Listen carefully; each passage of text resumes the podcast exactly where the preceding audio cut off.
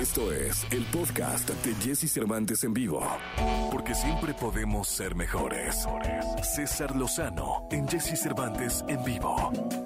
Bien, es jueves, jueves 27 de mayo y le doy la más cordial bienvenida a mi querido amigo el doctor César Rosano, al cual le agradezco muchísimo que los jueves aparezca aquí con nosotros. Así que mi querido doctor, bienvenido como siempre, te escuchamos. Qué gusto me da estar en este espacio, Jesse Cervantes, te saludo con gusto a ti y a toda nuestra audiencia. ¿Te has dado cuenta que las comparaciones son odiosas? ¿Ya te diste cuenta la cantidad de veces que te estás comparando con los demás al ver las redes sociales? Claro, y no falta quien esa comparación le hace dos o le causa dos sentimientos. Uno, el sentimiento de inferioridad por no estar o tener lo que el otro tiene y el sentimiento de envidia. Desafortunadamente son dos sentimientos que todos hemos tenido por estarnos comparando indebidamente con tanta gente. Por otro lado, está comprobado que la gente que se la pasa horas y horas viendo vidas ajenas en Facebook, Instagram, TikTok y demás, generalmente tiene más o es más propenso a sufrir tristeza o depresión. ¿Por qué crees que es? Por esas comparaciones que son odiosas.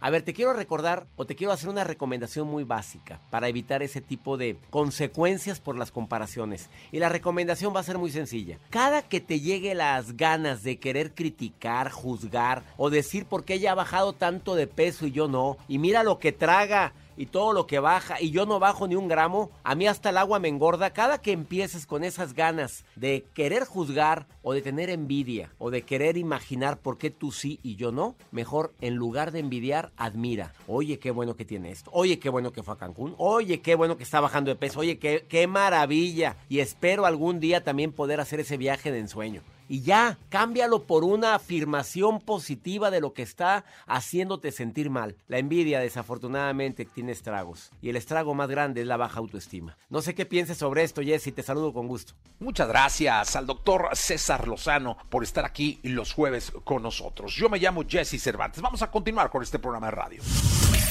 Escucha a Jesse Cervantes de lunes a viernes de 6 a 10 de la mañana por Exa FM.